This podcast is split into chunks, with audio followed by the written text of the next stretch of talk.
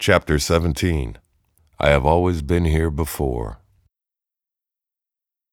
How about today, she would ask. Not today, baby. Every day started the same question followed by the same answer. The exchange was our mantra, a promise we made and kept daily. My end of the bargain was that one day I would help her, but not today. If she were on tour, she would call from a hotel room, from Chicago, from Toronto, from Cleveland, the vagueness absolving any fear of scrutiny from bandmates, friends, family. After that, we could both rest easy, knowing there would be at least 24 hours of deadly, serious, pinky swear assurance that both of us would awake the next day to address the issue all over again. How about today? Not today, kitten. She didn't really need my permission, of course. It helped her feel less alone, less insane, to have me set the guidelines. She called me M, or Master, like Jeannie used to call Major Nelson. But in reality, I was the child and she was in charge. She trusted me to know when it would finally be too much for her to take, and I pretended to not know how unfair this was. If the circumstances of her life were fine, but the distortion was bad, my answer was not today, because I knew the distortion would pass. If the circumstances were bad, my answer would still be not today, because no thing could claim her life and not be an insult to her. Was I going to say today was the day because the label were being dicks? Because the voices in her head voted unanimously that the time was now? Because some frat boy had besmirched your choice of outfit? Was I finally going to nod in agreement with her because I didn't know the answer? But I did know how to buy time, how to hopelessly hold out and hold on, waiting for a breakthrough, a new pill, a new therapist, a revelation. It was not a morosely approached daily chore. It was our little secret. Sometimes words weren't even necessary. She would nod her head, yes, yes, yes, and I would shake my head, no, no, no. We hadn't done it yesterday. She'd just woken up and asked me what I was doing, and I said, cooking breakfast. She hadn't yet asked me about the day's possibility, and I hadn't considered and rejected the day and called her sugar. How about today? You can't do that, sir. I was dabbing her lips with a moist washcloth I had found in the tiny bathroom her room shared with the patients next door. There was no water on the table next to her bed, just a small dusty vase with a faded plastic flower in it. Sorry, her lips are dry and cracked. I didn't think it would be a problem, I said to the large lady in the white uniform. No, that, she pointed to the restraints I had undone a few minutes before. I really don't think that's necessary, ma'am. I don't want her to wake up like that. My words fell on deaf ears, and she went about the business of strapping her back to the bed. She was a real handful, fella. We had to move poor Miss Gosnell down the hall till we could calm her down, she said, pointing to the empty, unmade bed across the room. She doesn't want to set foot in this room again, which means I gotta gather her personal belongings. If by calm her down she meant render her unconscious, then job well done. Carrie hadn't moved a muscle since I'd gotten there. She'll have a roommate soon enough, though. You don't get your own room just because you're problematic. She waddled out the door with a brown paper bag full of Miss Gosnell's stuff.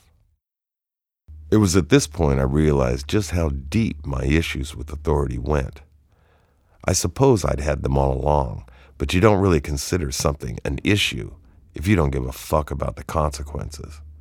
But here I was in the unfamiliar situation of trying to keep my snide remarks in check.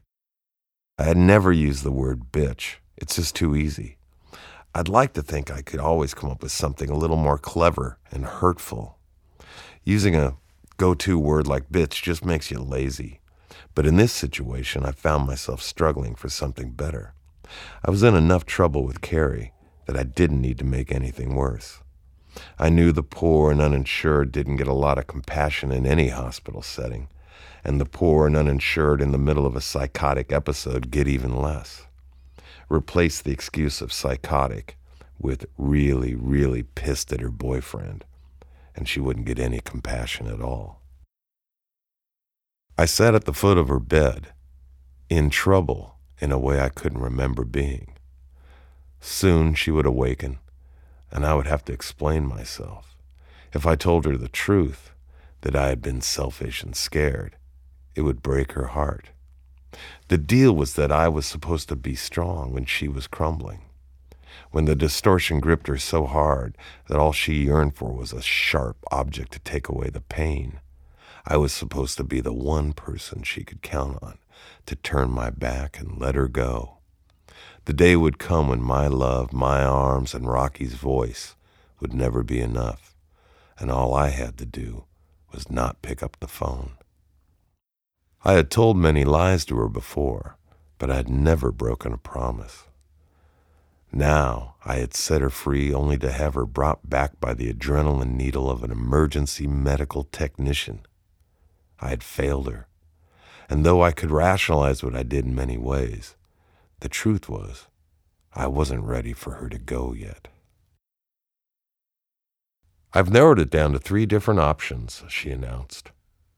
"Oh yeah?" I was watching television, not really listening. She stood in front of the screen to get my attention. She had a yellow legal pad and pencil in her hands. She was only wearing red panties and her reading glasses. She had my attention. "First off, jumping off the Space Needle would be a logistical nightmare, and besides, it's too corny." She scratched it off her list. I nodded my head in agreement. "And slashing your wrists is so unladylike." "Loser move," I agreed. Maybe I didn't quite understand the logic, but I didn't tell her that. "Jumping off a bridge is sexy, but what if some poor kid finds my body a few miles away in the lake? That could be traumatizing." "Aren't you sweet?" "2 out of the 3 I like would require me to lose weight." "Lose weight? You barely weigh 100 pounds, I laughed. "No, since I grew boobs and hips this year, I'm up to 110, 112 pounds, she protested. "They are a nice addition." She looked at me and raised an eyebrow. "Anyway," she said in the elongated way that indicated she was ignoring the last thing I said, "I'm going to have to lose 20 if I'm going to hang myself by any of these lighting fixtures or that pipe running across the ceiling of the bathroom." As she spoke, she pointed out the questionable gallows with her pencil and put the legal pad to her side. I really had no choice but to admire the new addition she had spoken of only seconds before. "Listen to me," she shouted, covering her tits with her notes. All right, I'm listening. "The trick to overdosing on pills is the body weight to alcohol to food to pill ratio, so the skinnier, the better. I read here," she pointed at a magazine on the floor with her big toe, "that eating saltine crackers makes it less likely that you would throw up. And I read here," she flipped through her notepad and pulled out a cutout newspaper article, "that a successful sleeping pill overdose was done by drinking a bottle of rubbing alcohol last week. That's nasty. I'm drinking scotch." "And the third option?" I inquired. "How much does a gun cost?" she asked. "With bullets?" "Yes, with bullets." $5,000 with bullets, 5,100, I lied. "Well, that's out then." It was 6:00. Visiting hours were over. Being careful not to disturb her IV bag, I lay my head on her chest and listened to her heartbeat for a minute. She smelled like disinfectant and unfamiliar soap. I kissed her and brushed her hair from the bandage on her forehead, a little souvenir from headbutting the EMT. "Good night, princess." There was a different woman at the front desk when I was leaving. "Hey there, I'm packing a bag for the patient in room 334 to bring back tomorrow, and I was wondering what I could bring besides PJs, cigarettes, and lipstick." "No smoking," she said, handing me a pamphlet without looking up from her paperwork. "Thank you, dear." Be nice, be nice, be nice, I thought to myself as I turned to leave. I wanted to add, "This will be very helpful," but I knew I could never pull it off without sarcasm, even if I didn't desperately need to get a couple hours sleep before work. "Hold up," She waved me back, looking at her clipboard over her glasses. Miss Finch won't be here tomorrow. As soon as she wakes up, she'll be transferred to the psychiatric ward over at Harborview. Psych ward? Why? Says here, attempted suicide. She's one of Dr. Bascaran's, so off to Harborview. No, ma'am, it was an accidental overdose. Says here, attempted suicide. She showed me the clipboard and tapped each syllable of the words with her pen as she repeated them back to me. Keeping in mind that something about my very presence, perhaps my voice itself, seemed to disturb normal people, I cleared my throat and gathered my most civil baritone. May I call here in the morning and see where she is? I asked in the most honey-coated cadence I could muster. The number is on the pamphlet, she fired back. If you have any room left in your little black book, I want you to write my father's number in there, she once told me, handing me a scrap of paper with his phone number and address on it. When it happens, I want you to call him. He's an old man and it's going to be hard on him. I know you can be sweet, Charlie. And Charlie, she said, her eyes suddenly holding tears, you are to burn my journals before he sees them. Before anyone sees them. Promise me. I swear to God, Pumpkin, I said, putting my hand over my heart. I'm serious, she said, poking her finger in my chest. I held her look. I know you are, I said. He had done everything he could think of. She had been analyzed, tested, probed, and prayed over.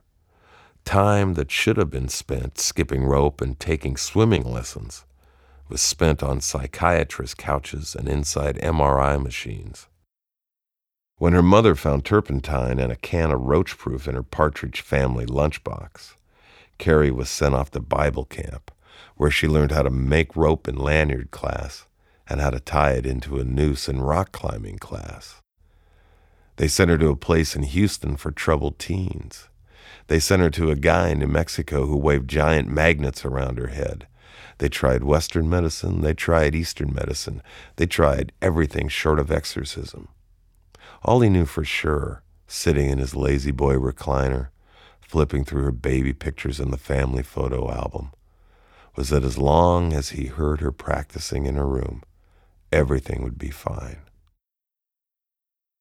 I wasn't on a first-name basis with the word grateful then. So I walked the 3 blocks home from the hospital, naming the things in my life that were not totally and completely fucked. I didn't have to make that phone call. That was not totally and completely fucked. I wasn't in jail. That was not totally and completely fucked. I was glad to have another chance, an opportunity to right all the havoc I had been causing. That was not totally and completely fucked. Carrie was still alive. I could say that without clarification.